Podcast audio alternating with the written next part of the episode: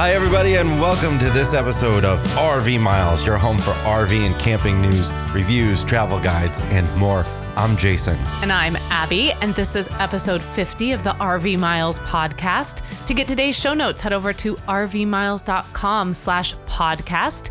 You can also find RV Miles on social media at Facebook, Instagram, and Twitter.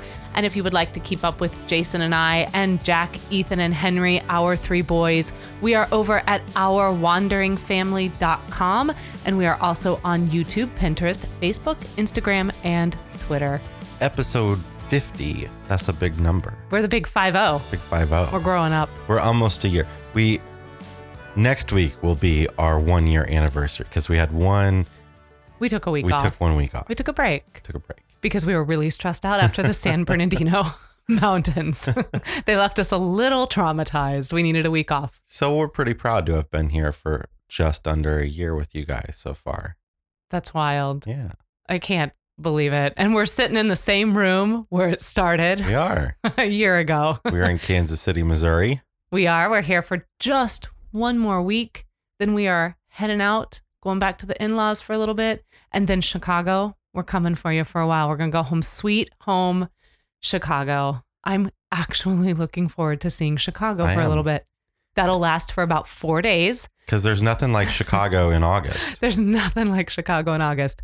I'll look at you after day four and I'll say, okay, Mm, I'm good. 110 degrees and my hair is wet the second I walk outside. Time to go now. Let's head north.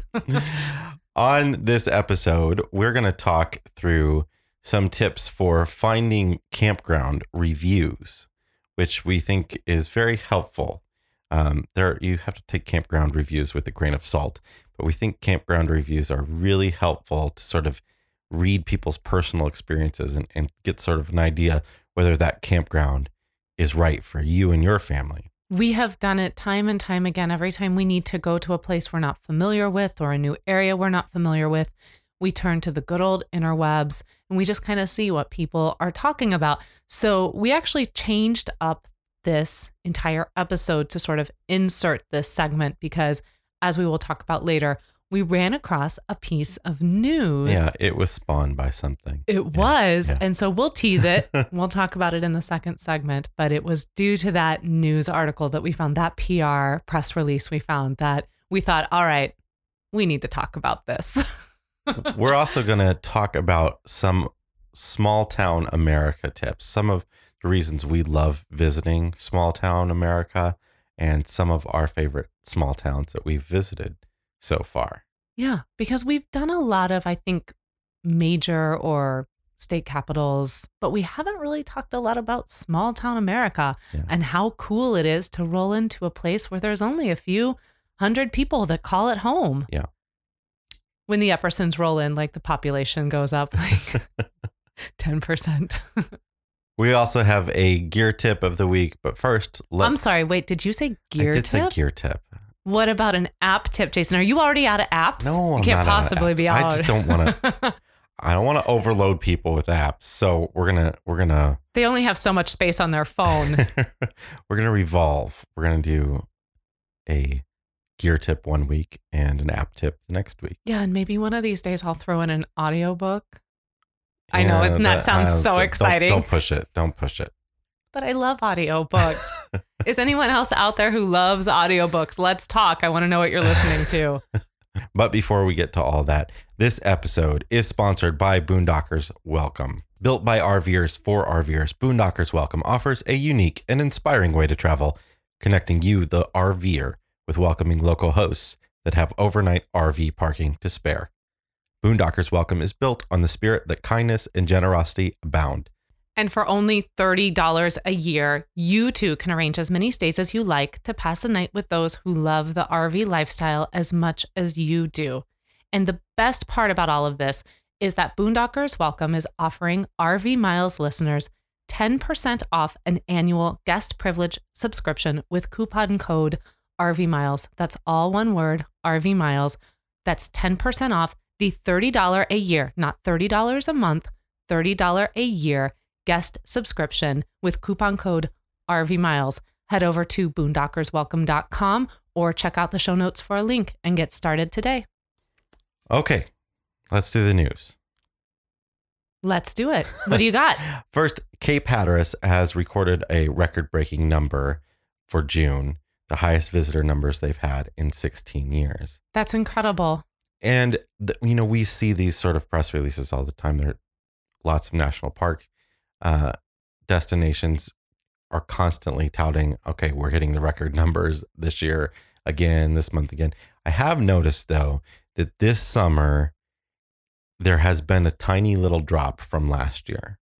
Most parks are saying that their attendance has gone down so far slightly over last year, which is good. I mean, people visiting national parks is great, but obviously, it, uh, overcrowding has been a problem, and a 10% growth a year was kind of unsustainable.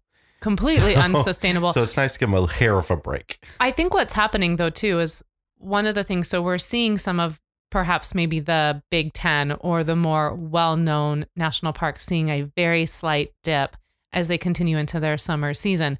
But some of the lesser known or less Yeah. visited parks are actually seeing an increase, and I think that that is part of this cycle where, as we have talked about, and how others have talked about as well, get out beyond just those main parks out of the Grand Canyon, Zion, Rocky Mountain, Yosemite, Yellowstone, and take a look at what else is out there. There are over 400 National Park Service sites.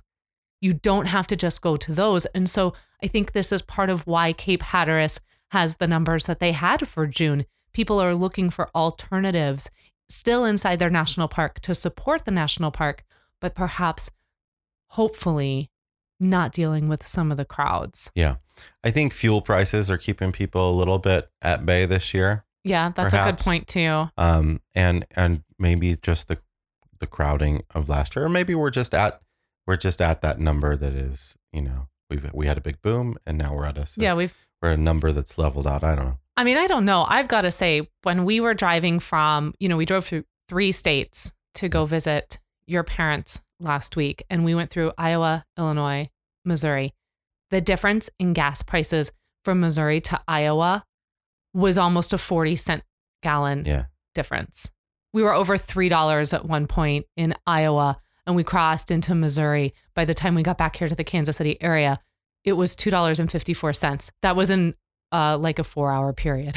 Yeah. So- And it was even twenty more cents in Illinois. Yes, it was even more expensive. I think everyone knows that though. You go into Illinois, gas is expensive. But RV sales have leveled off a little bit as well. So I think there's just a little bit of uh, a little bit of insecurity about the economy. There's a little bit of uh, price awareness happening with with fuel and and that sort of thing that might be leveling things off just a hair. Meaning, it's not growing. It's just staying at these ridiculously high numbers. yeah, so don't get excited and think that, oh, well, I don't need to book that campground six months out from now. Everything's fine again. No, you're probably still going to need to book that popular campground six months out. Yeah. Okay, next in the news, there is a new company. I found this really cool. I'm really excited about this. This company is called Local Fit. And if you're aware of this program called Movie Pass, where you pay a flat fee a month, I think it's like $10 a month, and you can essentially go to pretty much any movie that you want to, and they pay the movie theater. This is sort of the same thing, but for gym memberships for travelers. It's called Local Fit. And for $10 a month is their normal price if you pay for a year at a time. Uh, or if you if you pay one month at a time, it's $20 a month. You get access to 6,000 gyms across the country.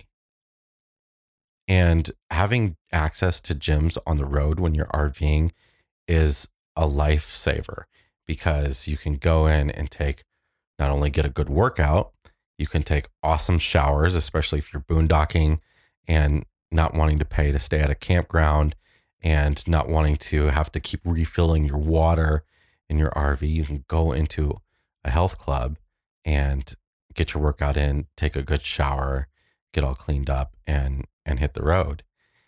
So what this company's doing right now is they're offering half off if you if you purchase in advance. They're actually not launching until the end of August. So you'll get your card in, in August, which isn't very far away. No, it's about six weeks. So you can go to Local Fit's website and pay for a year right now, and they'll charge you 60 bucks or $5 a month. And what you do is you get your card and you can take it to any of these gyms and you go in and you buy a one day pass with your card. So it's a super simple process.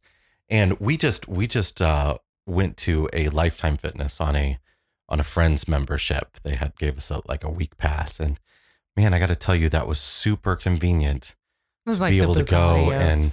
I mean, lifetime fitness, fitness is awesome, uh, but you know, just to be able to go to a pool and and relax and cool off in this heat. It was fantastic. We actually, full disclosure, we actually put the kids in the kids' gym for about an hour, hour and a half. They had a great time. They have a great kids' gym here. We put them there. And then rather than rather than working out, which is generally what you do, uh, Jason and I went and laid by the pool. Yeah. And this particular lifetime also has a bar. So we got a couple of sangria slushies. The lady was so lovely. She brought them over to us. We were in we were reclining out. We did not take the computer. We said we're going to take this time and we're going to take a little break from work and we enjoyed some drinks. We laid by the pool, just the two of us, enjoyed the peace and quiet for about 90 minutes, then went and got the kids and had some really great family swim time. And that was so relaxing and so enjoyable and something we have not done in a very long time. So I appreciated the opportunity to explore the gem here in the Kansas City area. Yeah. Now I don't know that Lifetime is is going to be a member of the local fit network. Yeah, do not I- I assume of that at all. I doubt it. because yeah. of the cost of They're doing Lifetime. They're- okay. They're, a high end gym. Uh, but there are, I mean, I'm looking at the map. You can look at the map on Local Fit's website, localfitusa.com, and you can see all the gyms that are available and see if they're in areas that you might travel to. Yeah, that would be the biggest thing for me is we had talked about picking up a gym membership, you know, Planet Fitness, Lifetime, these sort of national chains where you Yeah. can go anywhere. And that's always the biggest question for me is does it fit into our travels? Is it worth the investment? Because you know what? Going out for a run and a hike or taking a walk or doing some yoga at your campground where you can access these YouTube videos now for free and you can there are so many things you can do now on your own to care for your body and care for your mind and spirit that maybe a gym membership doesn't make sense. But what I love about this new program is what you said earlier. If you're out boondocking if you don't have you know access or perhaps even just your bathhouse at the campground isn't the nicest and you can now go over to a gym and you can get a workout in but you can take a shower and that to me is worth $10 a month. We've actually gone to a kids swimming school before. goldfish. When we were at a uh, a campground who's closed their showers for the season, we went to a kids swimming school and paid fifteen dollars for the family swim. So we got to swim for uh, Two Two hours. hours and have some really nice showers on top of that. Yeah. You just do what you Yeah. have to do when you're out on the road and you're making these decisions to not perhaps have some of the conveniences you would have in a sticks and bricks, or if you just don't have the luxury of where you're camping to have access to water all the time so you can constantly take a shower in the rig. Do what you have to do. There are so many options out there to make it work and to still have a good time. We had a great time swimming. Goldfish is awesome. Now, there is one catch with Local Fit it is for travelers. So if you're thinking, wow, that's a really cheap price, that's a lot cheaper than I'm paying for my gym right now, I'll just get that. You cannot use it within 35 miles of your home address. Right. So it is for when you're out on the road. That's how they make it so cheap. It's for people to use when they're out on the road.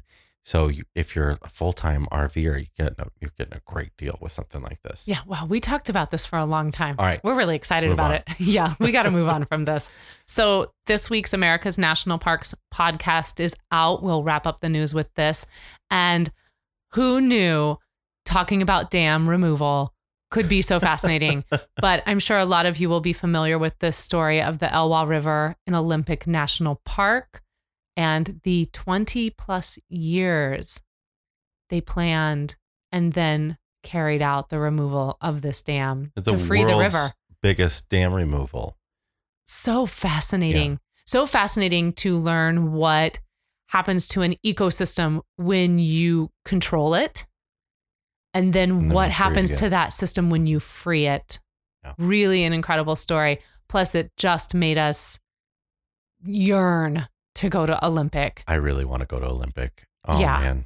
There's so many different you get the mountains, you get the the ocean and whales and It's starfish. the full package. It's the full national park And package. And then you get jungle and rainforest. It's crazy. Yeah. I would love to go. I'm dying to go. Yeah, so that's out. If you haven't given it a listen or haven't checked out America's National Parks podcast, please join us.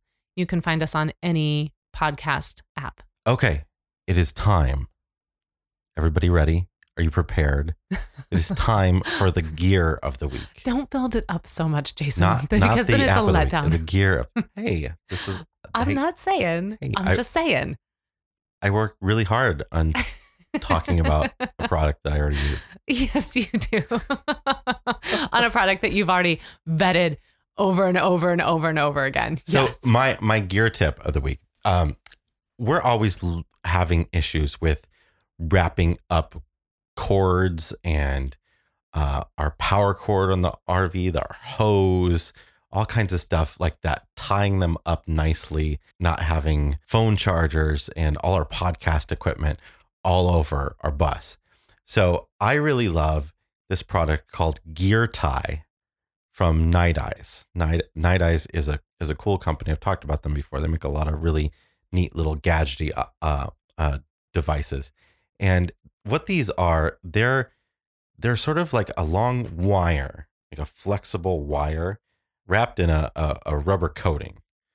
And they've got little feet on the end and they're flexible. So, say you're trying to wrap up your RV power cord, you take one of these guys and once you've, you know, sort of coiled your cord up, you just twist it around it. And you can twist around in all kinds of different ways and it'll hold it in place. You can also do all kinds of other little crazy things with these things. Mine is currently being used as an iPhone stand. We Yeah. have bent and twisted in such a way that it's holding up my phone for me while we're doing the podcast so I can look at my notes. If you're like working on your engine, you can put a flashlight in one and sort of like wrap it around the arm of your hood to hold it in place and point it in the direction you want it to. Henry loves them. they're they're He a lot of fun them. for the kids. Yeah, our five year old is convinced that he's going to build a house with them. like he's gotten all the materials out, and the foundation will be built upon these gear ties. And like I said, we we sort of tie up and wrap all our, our podcast equipment with them as well. They're available in all sorts of different lengths, and the longer they are, sort of the, the thicker and, and more robust they get.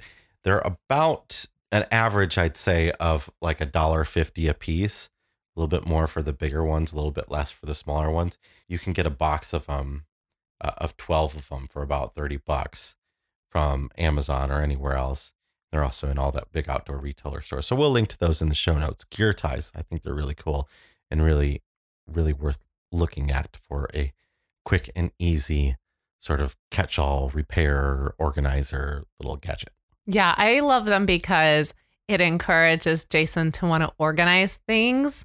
That's rare. It's Rare. so rare. But if you give him outdoorsy gear looking stuff that he can bend around and have colors and it's, you know, he can play around with, all of a sudden he's like the organizing king. And I am a very happy individual because in a small space, it's very important to stay organized. You know what they are? Essentially, they're like twi- the twist ties that go around your bread, right? Yeah, except Except bigger and they're like the Hulk version yeah. of those. so you can use if you got like a power tool, you can use them to wrap up the cord with stuff like that. Excellent product.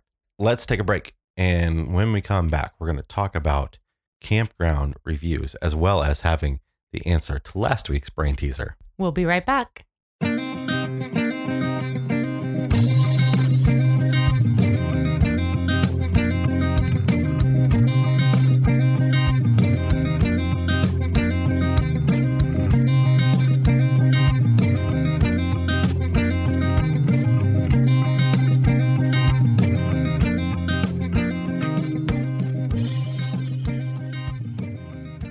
All right, we're back. And before we get into the brain teaser, the answer to last week's brain teaser, couple things we want to we want to sort of a couple loose ends we have to wrap up. uh, over some things from the from the last couple weeks. Uh, first of all, we didn't mention a brain teaser winner for last week's episode. I did it again. You did it again. I did it again. It's because you get so excited to talk about. Well, last week it was you were so excited to talk about an app. it was. It was. and we forgot. We really forgot. And that is just, we feel so bad when people reach out. Well, thank you to people who reach out and let us know. So last week's winner, which was the camel one, which was mm, Everyone loved. I don't know. I don't know Not Jason's about it. favorite. Uh, that was Jill Swanson from Florida. Congratulations. Jill. Thank you for solidarity with me and liking and knowing the answer to the brain teaser. And thank you, Howard, for pointing that out. Uh, Howard is is one of our great listeners who's always commenting and giving us feedback and always answering the brain teaser. Howard also pointed out um, when we talked about this product called Reflectix on episode 48, uh, we were discussing beating the heat in the RV. Now, Reflectix is this product that looks like chrome bubble wrap. it's sort of, you know, a reflective bubble wrap product. Um, Howard pointed out to us that he had heard on on another podcast that there is some concern about using Reflectix on the inside of an RV window because the amount of heat that it might trap inside there might crack the window. So we've done a little research and have tried to figure out um, there's any truth to that. And it seems like there are a lot of concerns about that. However, we haven't been able to find a single verifiable incident that it has actually happened and broke a window. Uh, and we do know that Reflectix and products like it have been used on windshields and, and clear windows for forever. You know, the any, any sort of sunshade that you put in your front window is pretty much the same product. But I guess the concern is the super dark tinted windows that most RVs have on the sides. And the fact that the heat is coming in through those windows and the Reflectix is bouncing it back, but it's not getting back out the window. Right. And the moist, the potential Yeah. for moisture that can build up between the window and the. Yeah, the in the products. winter it, specifically, you get a lot of moisture issues. So the best thing you can do is, if you're going to use Reflectix, is to use it on the outside of your RV.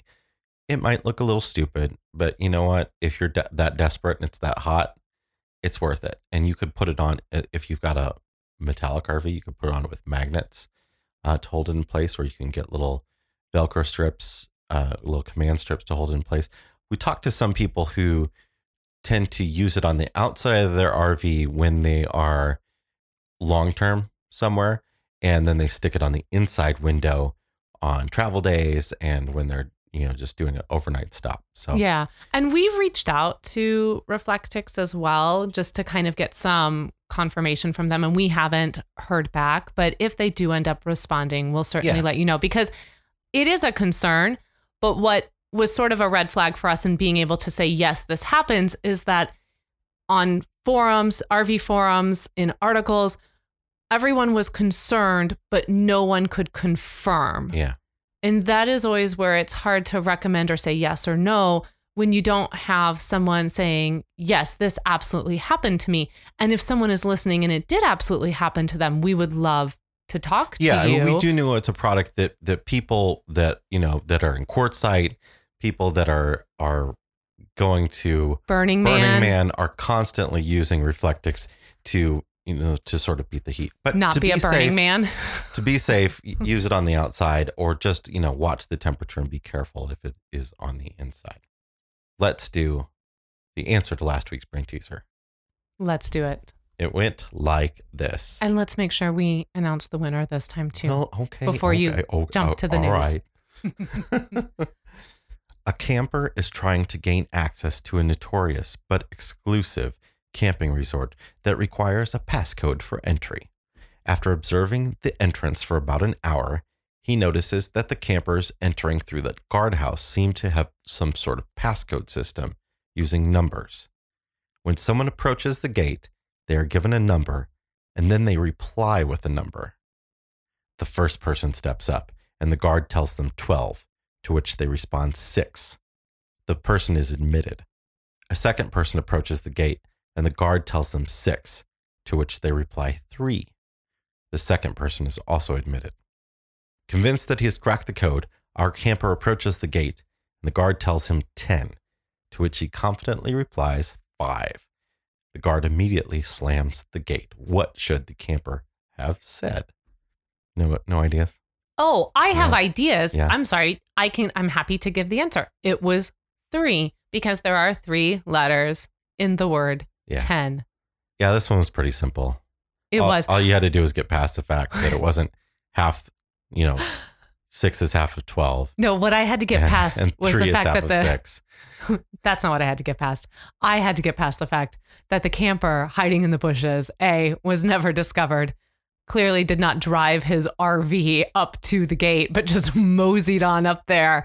Those were the things I had to get past before I could actually pay attention to the question, which Uh, was 10, three letters. Please enter into our exclusive RV park. we got a lot of correct answers on this one this week. Our winner is Mark Wadsworth from Texas. Congratulations, Mark. Right. You too will be receiving a Not All Who Wander Are Lost t shirt from the RV Miles Swag Amazon shop. okay. Let's talk about campground reviews. So, this was spawned from we saw one of the strangest press releases we've seen in a while. And this this press release was was sent through like a network where you pay to insert press releases and, and get it out to all kinds of outlets, not just sort of uh, you know, people who are in the RV and outdoor news reporting business like we are. This this was in like a, a you know, one of these big services that goes out to sort of every news outlet. And we look, let's just say to begin with, we look at a lot of press releases every day between our two performing arts publications and our three RV or travel lifestyle publications. We look at a lot of press releases and they vary in all different levels of maybe it's a PR agent, maybe it's someone within your organization, or maybe you're someone learning the ropes. And this one, this one takes the cake. So we won't mention the campground because I I don't know. We just try to be positive here on on this show. So Yes. I'm gonna I'm gonna bleep out the name of the campground here. Press release went like this: After many years as a loyal TripAdvisor customer, XYZ Campground has decided to part ways with the travel site. As of July 2018, users are no longer able to search for the RV park on TripAdvisor as the account has been deactivated. And then it goes on to talk about, you know, that they were members of TripAdvisor and blah, blah, blah, and that you should visit their Facebook page. It doesn't say why, No, that's all it says is we are done with TripAdvisor. So but clearly this is not how TripAdvisor works, right? TripAdvisor lists places and you don't choose to be on TripAdvisor. Like No. if if reviewers put you on there, you're on there and your reviews stay there. So you can go to TripAdvisor and read this campground's reviews. they of are course, still there. That's all this did for me was call out the fact that this campground has some pretty terrible reviews recently on TripAdvisor, which is clearly why they left. And Or which is or or they didn't leave. they didn't They leave. can't they, leave, They but- canceled their personal account, which Yes. stops them from responding to reviews and it stops them from reviewing other things. But their their campground is still there and their reviews are are still there. Uh, anyway, we thought that it actually might be really cool to talk a little bit about campground reviews and how you find them, what to do with them, and which ones you should ignore, which ones you should listen to, and that sort of thing. Because no matter what you do as an organization, not everyone can like you. It's not possible. We have learned that. Yeah. Not everyone who listens to us is going to like us. And that is okay. That is your right. And just like We're it is, content with the fact that 99% of people do. yes. And, then we there- thank you for others. that. This particular campground was not content with the fact that 99% of those reviews did not like them. And I think that this was this was a knee-jerk reaction to try and say, no, no, no, no, no, this is all inaccurate. And again, like Jason has said, you have to take all reviews with a grain of salt.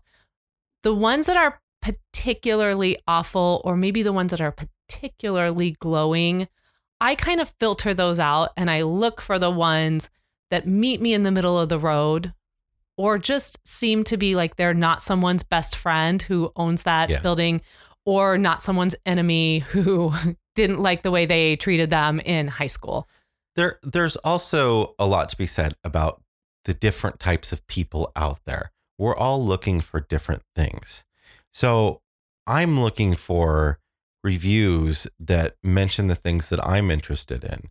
So if if somebody gives some uh, some campground a two star review, and the reasons they have for it have nothing to do with things I'm interested in, like the dog park was run down. I don't have a dog, so I don't care that sort of stuff is important to me to be able to go in and read and see why this review is this way so that I know what applies to me and what doesn't. And I think it's important too that people, if they feel moved, do share their opinion on the place that they were in. Share it in a valid, constructive way, not in a way that's just going to tear someone down because you're angry over a particular situation that happened. Try to keep that between you and the park. Try to resolve Well, that with the manager exactly. or the owner. I'm never a fan of reviews that say, you know, they did this to me, but don't mention whether they told the management about it, tried to get it resolved. You know, they overcharged me. Okay. Did you complain and did they give you a refund or did you not? And they, you know, they kept to it. What was it? You know, because accidents happen. We all know that. So those are type of reviews that I like to try to sort of discount too. Absolutely. And I think when it comes to this, they overcharged me or there was an issue with the system.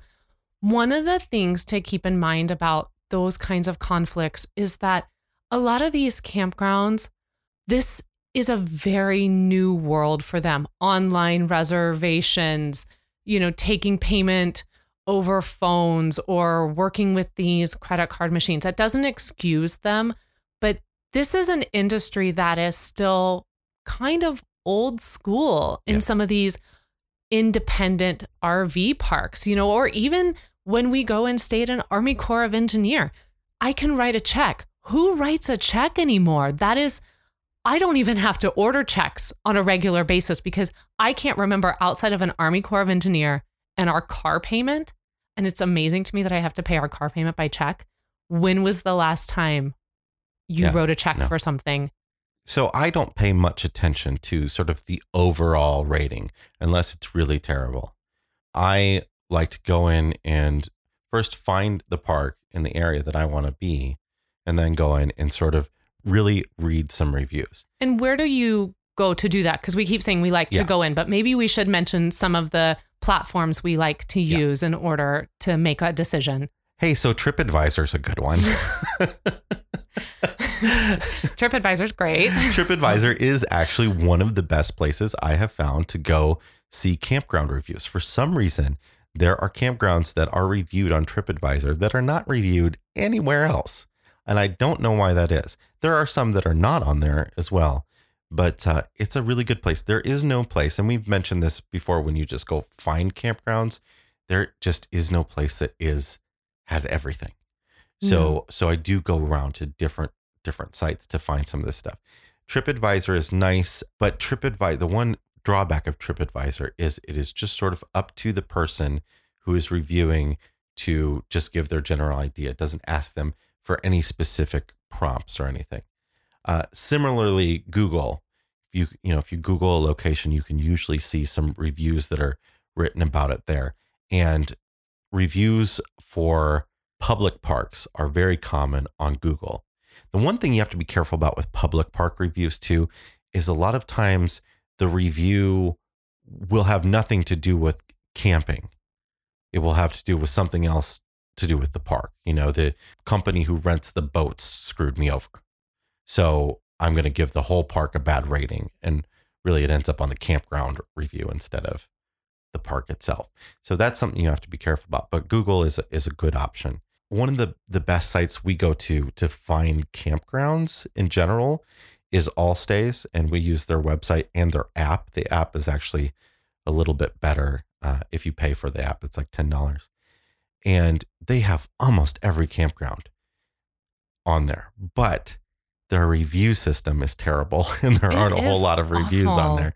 And it ends it, you click on reviews and it takes you to some weird Google link and then you have to click on the reviews again and then you get them. If I have to click and click and click and I start leaving the site, I you've lost me. I'm I'm just going to enter in a new search and and try to find somewhere else. But some of these places only have reviews on Allstays, like uh, especially some of the overnight stops, like a casino or a Walmart or something like that. They usually have some reviews on there that you can see if somebody has stayed there recently, so you can know if that Walmart still allows it. Did they ask and that sort of stuff. But I think it's important to note too, and this again is kind of why we prompted to bring this segment in this week, is that these sites are not paid to have reviews. The owners of campgrounds or businesses, organizations do not pay to be on these sites. They do not have control over the reviews. Right. And that is really important to note because when you see a press release like this particular company that says, we're pulling out, we don't want to have anything more to do with this, it gives the impression that they are in a mutually agreed upon relationship with TripAdvisor and that there could potentially be some financials being exchanged, that they are angry at them for allowing these poor reviews to be associated with them. TripAdvisor has no control over that. That is on the owner of the campground and the experience that they are providing those particular people who have chosen to voice their opinion through that platform. So, my favorite place to get campground reviews is a website called campendium.com, which we'll link to in the show notes as well. And the reason it's my favorite is it really asks all the reviewers for some specific information and then it sort of aggregates that. What do I mean by that? The last price paid. There's a, you go to, I'm looking at Rock Creek State Park in Newton, Iowa right now. I'm sorry, Kellogg, Iowa right now. And it's listing at the top of the listing on Campendium, it lists the the address of the campground, its overall star rating, uh, a, a link to its website, its phone number, its GPS location, uh, so you can enter those GPS numbers into your phone. The last price paid. So if campgrounds are changing their rates and stuff, it shows you what people paid most recently. And this one says twenty dollars. Number of sites, uh, whether they accept reservations, the elevation, uh, the maximum length of the of RV that can fit into the park, and whether they allow tent tent camping. Then they have a list of they have sort of a, a range of photos, and photos are always great to be able to sort of really look at the sites and see if Photos and YouTube are great for for, that. hmm And then they have a, a sort of rating summary. And their ratings aren't just a five star rating, it's five stars broken up by access, location, cleanliness, site quality, and noise. So each of those different things is rated. So if you don't care about noise, say you're just staying for one night and it really doesn't matter to you if it's a noisy park or not, or you like Party a, no- park. you want a party park, you can ignore that portion, right? If you don't care about the bathroom cleanliness because you only use your RV bathroom, then you can ignore that part. And then what it lists is cell phone coverage. So when somebody when somebody puts a review in on Campendium, it asks them what service provider do you have for your cell phone and how many bars of signal do you get? So this campground lists Verizon 3G coverage is 3 bars. AT&T 4G LTE coverage 3 bars. It's got an X on T-Mobile that either means I'm not sure if that means that somebody had T-Mobile and got none or if it means they don't have anything for T-Mobile uh, listed. Either way, it's not good for T-Mobile. right? Uh, and then below that, it has the reviews, and you can see people's reviews and and see why they listed the things they had and what time of year they were, and and get some ideas behind that. That's one of my favorite things about a Campendium mm-hmm. review is that it says, I stayed there June 2018. So you know immediately, and it's right up at the top. You don't have to see it down there as a timestamp after the review. It's up at the top. So you know immediately this is a recent, Recent review. review, right. I can pretty much trust that what they're talking about in there still applies to the campground. yeah, I gotta say, I completely ignore reviews that are over a year old on any campground. Yeah, I They're do too. Usually totally worthless. Yeah, I just want to hear from people that have recently been there. So you can see the reviews. And then there's another tab that's for blog posts. If people have written blog posts about this campground, they can link to them here and you can click on them and you can read sort of in depth reviews. I love this site. So if you're someone listening who likes to write reviews about the places you've been and you have not used Campendium yet, please go over there and start doing it. Like this is your this is your place. This is your wheelhouse. It will give you everything you need to put together a solid review on these campgrounds. And that is just so helpful to your fellow traveler Yeah. to know what they're getting into, especially in some of these smaller parks where they maybe don't have a very updated website. Maybe they don't even have a website at all. Or some of the smaller towns you're going to, you just don't quite, you know, you just don't feel quite comfortable with the area. Hearing from someone who has been there in their written word is so comforting. Yeah. So take reviews with a grain of salt, be a good neighbor and provide reviews. And when you do provide reviews, be courteous and be understanding of of the park and the issues that they might be facing as well. All right, let's break. Let's break. Break. And when we come back, we're going to talk about Small town America. America. Be right back.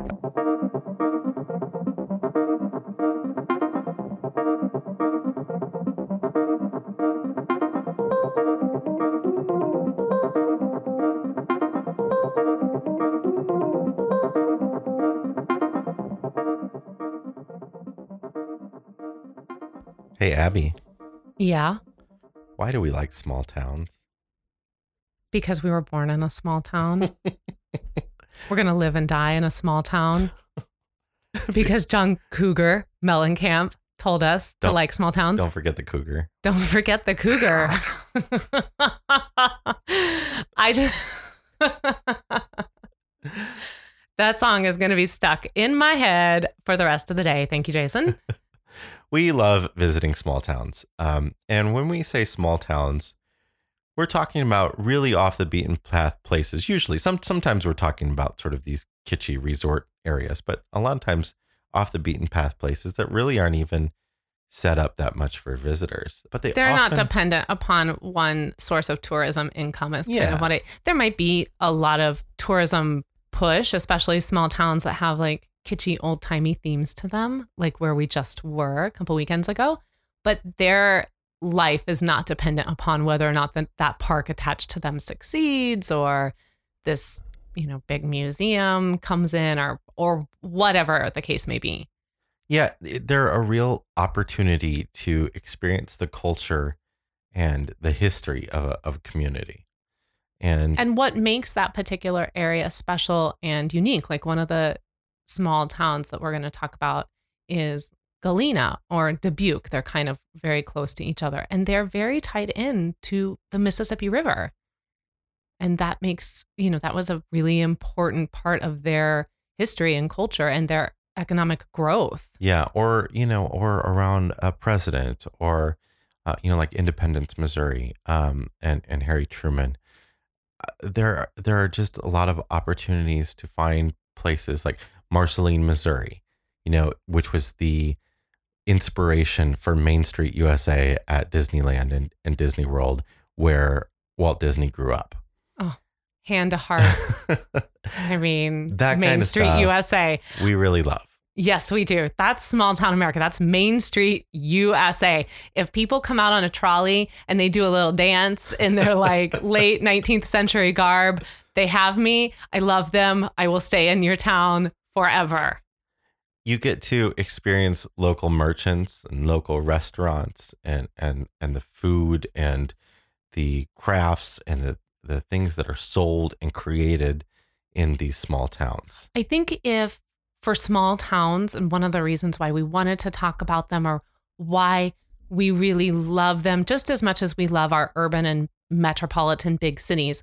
But with a small town, you really get the opportunity to shop local and experience the very specific local life to that town. Sometimes when we get into a big city, we are overwhelmed with not only the local flavor, but chain restaurants, chain shopping, big museums, and a lot of grand. Whereas in the small towns, it's the it's the barber. It's the one barber shop. It's the one salon. It's the couple two or three restaurants. There's a really great show that I love on PBS called A Chef's Life. I don't know if anyone has ever watched this, but it is about a, a chef who her and her husband lived in New York. They had fantastic careers in New York.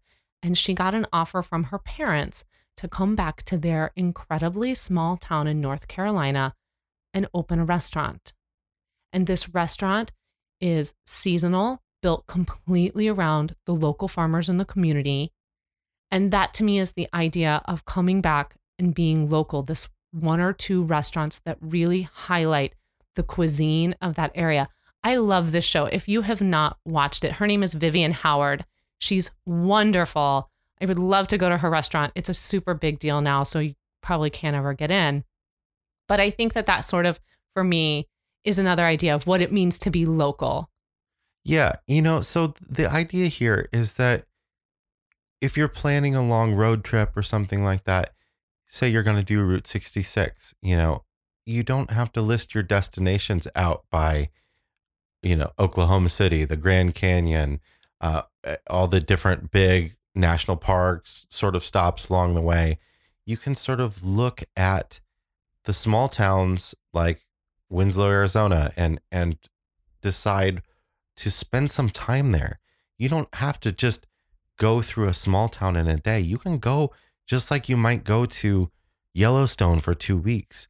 You can go spend two weeks in a small town and really get, you know, start to get to know. You go in, go into that McDonald's where all the old men are every single morning and meet with them and ask them what to do, what to see, what they should know about the history of that area.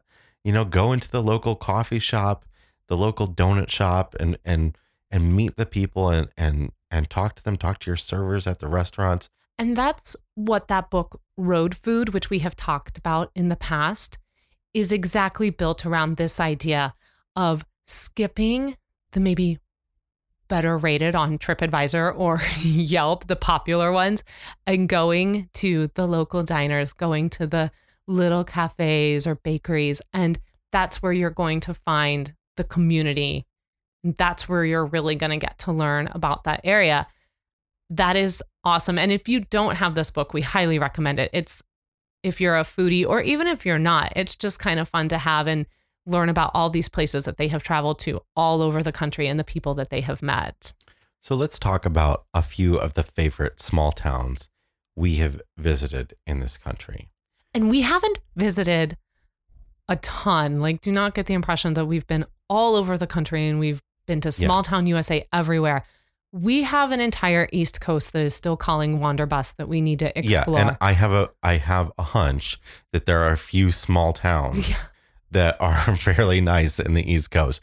Probably quite a bit. Probably quite a bit. And there are definitely plenty in the South, and there are everywhere. so and these are just is- the ones. They're mostly in the center of the country. Yeah, they're Except one. just the ones our travel has taken us to, Yeah. and we felt fit this mold, and we wanted to share them with people in case they find themselves in the area. So our first one is Galena, Illinois. And Galena is a, a, a sort of river town right off the Mississippi near Dubuque, Iowa, sort of across the river. It's not right on the river. Uh, It's on its own, it's actually on its own river. I can't remember the name of the river. It's on another small river, but it's not on the Mississippi River like Dubuque is. But they're all sort of the same community. They're a little intertwined, yeah. And we talked about Dubuque quite a bit on our uh, our Great River Road episode. If you want Yeah. to check that out, I think it's episode eighteen, if I, I it remember was- right. I think it was episode 10. Well, maybe I'm wrong. I think it was. It's one of those early yeah, ones. Yeah, it's an early one. uh, so check that out. Dubuque is an awesome river town full of uh, big river boats that you can go and explore. The the uh, the Mississippi River Museum is a wonderful, one of the best museums we've ever been to. Great Army Corps of Engineer campground nearby.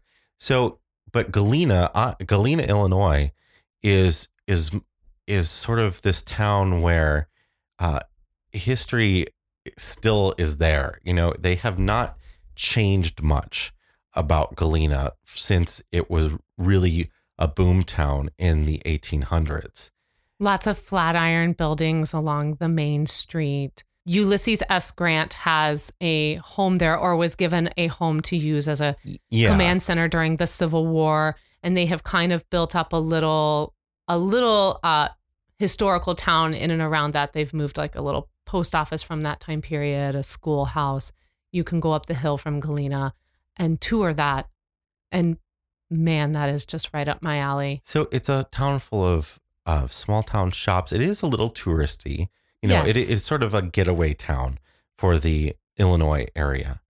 And, it, you know, you go and stay in bed and breakfasts and you can visit a lot of antique shops, a lot of local uh, wineries, and there's a distillery. There's a blacksmith. We love the blacksmith. Oh, if you've never had the experience to sit down and watch a blacksmith work, they have a uh, it's it's operated by volunteer blacksmiths, but it's sort of an educational experience. You go sit in and you can watch a blacksmith work, and he explains everything to the kids and And to the adults, I had Yeah. plenty of questions, way more questions than the boys did.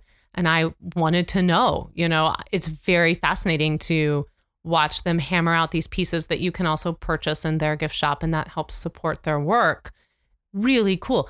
It's no charge to go in there. Yeah. They just want you to come in and experience what this was like. This blacksmith was built, the building itself was built like in the late 19th century, around, I think it was like 1890 or so. And they have preserved it and cared for it Yeah. and continue the tradition. And you find a lot of that in Galena. You find a lot of uh, mid to late 19th century tradition being preserved there. the next town on our list is Union Pier, Michigan. Oh, Union Pier, we love you. We've been going to Union Pier for years and years. We have family that uh, that live there and uh, have a place for us to stay uh, with other family members. We all sort of go up there, and it's a family a reunion once or twice a year. this is sort of a getaway for Chicagoans for the most part in the summer. A lot of a lot of rich Chicagoans have have big homes in this area, but then there are a lot of little cottages and bed and breakfast type places that anyone can can afford to rent out. And its own community. It is Yeah. not dependent upon Chicago coming up and spending its time there. And I feel like we should link New Buffalo in with this a It's- little bit too. New sort Buffalo of a Union whole Pier. area of uh, of little tiny resort towns along the coast of Lake Michigan in the very southwestern corner of Michigan, and uh, and you get to beyond Lake Michigan. And if a lot of people don't realize, a lot of people that aren't from the Midwest don't realize that we have lots of beaches around Lake Michigan. We just you don't get to in- use in them very Michigan often. Or you're in Illinois, there are a lot of beaches, so you can go and and you know lay out on the beach and watch the sunset uh, across a, a a lake so big that it looks like an ocean, and you can go swim in it in fresh water and not get that salty taste in your mouth. Which is wonderful. And then you can go to the Indiana Dunes Nas- uh, National Seashore It's nearby. not far from there. The Warren Dunes State Park is a similar thing. Giant, giant sand dunes that you can sort of roll and slide down and climb and and that sort of stuff. And they have a fantastic bakery, and its name is going to escape me now, with big as your head maple bacon muffins. If you've ever tried a maple bacon muffin, you have not truly lived. Man. Whew, whoever thought to do that was brilliant. They are good. They are darn good. you good. are so good at what you do. So I apologize to the bakery that I cannot remember your name, but we'll try and plug them in the show notes if we can. And local shopping, again, an opportunity to interact with the community and support the Uh, the. Round Barn Winery, uh, Oh, and so good. uh, just a lot of little, little nice little restaurants, little grocery stores, things like that. The next place we want to mention, we're going to move out of the Midwest now. and We're going to head south to Bay St. Louis, Mississippi. This is, uh, This is a beach town. This is yeah. I mean, you're kind of near Biloxi, yes. uh, and this there's a there's a bay off of the Gulf of Mexico that comes into inland called Bay St. Louis in this town. It, it's sort of just like a one strip. You've got down right on the on the uh, waterfront. There's all kinds of uh, party atmosphere type little, you know, seafood restaurants and, and places, and people are out walking all over the place. There's Everybody shops everywhere. It's a very like get out and walk. Or drive your golf cart. Or this is one of those those little re, there's little areas where people drive their golf cart everywhere. Yeah. Yeah. But we loved the food in that area. We loved the vibe of that area. Buccaneer State Park is not far from there, and that's where we camped. It's a very short This drive is a state over. park with a water park in it. Like Yeah. it has big They're water messing around. slides, water park, and it was a really great state park. Yeah, so there's a lot of opportunities. You can come in, you can camp, you can have beach access, great seafood, there's nightlife, there's local activities. I think when we were there, there was um, like a little 4 H festival was going to be happening that weekend. And it just has such a great Mississippi Southern vibe to it. We were there for such a short amount of time and it was enough time to fall in love and want to return. So it's absolutely worth a stop and to check out. Next on the list is Silver City, New Mexico.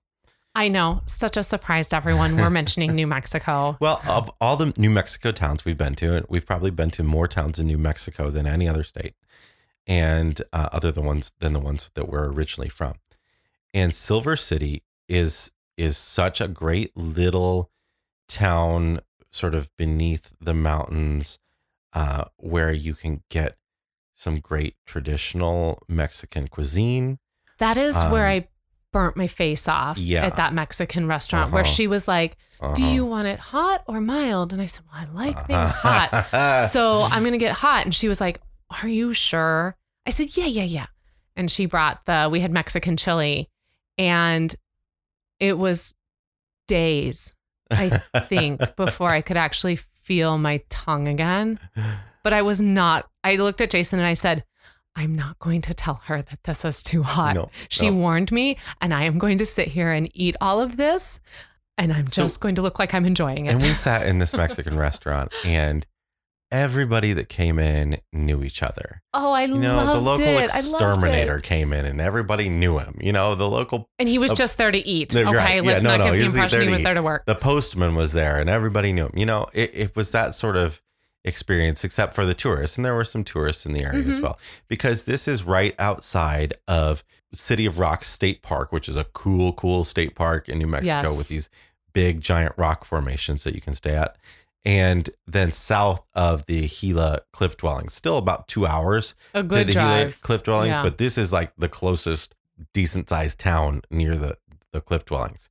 Yeah, and when we say small town with this too, you know, we're specifically with Silver City because they have a they have a Walmart and they have you know a more one suburban little area. Yeah. But they had what we're focused on here with this and where we spent our time was their historic downtown Yeah. area where there was great local shopping and food and there was a theater. There was a lovely little community theater that I think was actually doing I think they were doing the producers I don't or remember. something. It was something where I was surprised they were doing that particular show.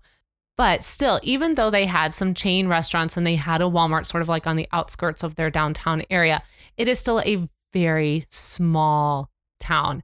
And it does seem Yeah. like everyone knows everyone. Well, I think you know the thing for me is the the the common thing that I enjoy about certain small towns over others is the ones that have these sort of old main street downtown districts. Most of those places have abandoned those districts, right? But the ones that we really enjoy are the ones that have that continue to utilize them, that re, have revitalized them, or they've never went away, and those are the that's still the place to go. Yeah, that's one of the things I really love about Independence, Missouri, which didn't make it onto the list only because we have talked about it quite a bit in the past, but they really have embraced Harry Truman and his history there and the history within their downtown, their old courthouse, the soda fountain shop. Yeah. And it just makes the whole rest of the town, it seems like everything like reverberates from outside that center point, that old downtown, and everything just sort of expands from there. So, our last little small town that we want to mention, we're headed back up into the Midwest on our way to Voyageurs National Park. The North. The in the north. We're in the north, I it's guess. the Midwest, but it's the North. But it's the north. I mean, for so, us in Chicago, like upper Wisconsin, middle Wisconsin. That's the north. We don't call that the Midwest, We don't. Even though north. technically it is. River, River- Falls. Sorry. Jinx, owe me a Coke. River Falls, Wisconsin. Uh, I think we've talked about it when we visited Minneapolis as well. River Falls is sort of a, uh almost a suburb. It's it's a little bit further out than than uh, than it would be to call it a suburb. Of Yeah, it's no Oak Park, Illinois. You can't say I live in. Here's the thing, and this is what drives me nuts all the time is when someone says they live in Chicago, and I'll say, "Oh, like what neighborhood did you live in?" I'm from Aurora. and then they say, "Yeah, oh, I lived, I live in St. Charles."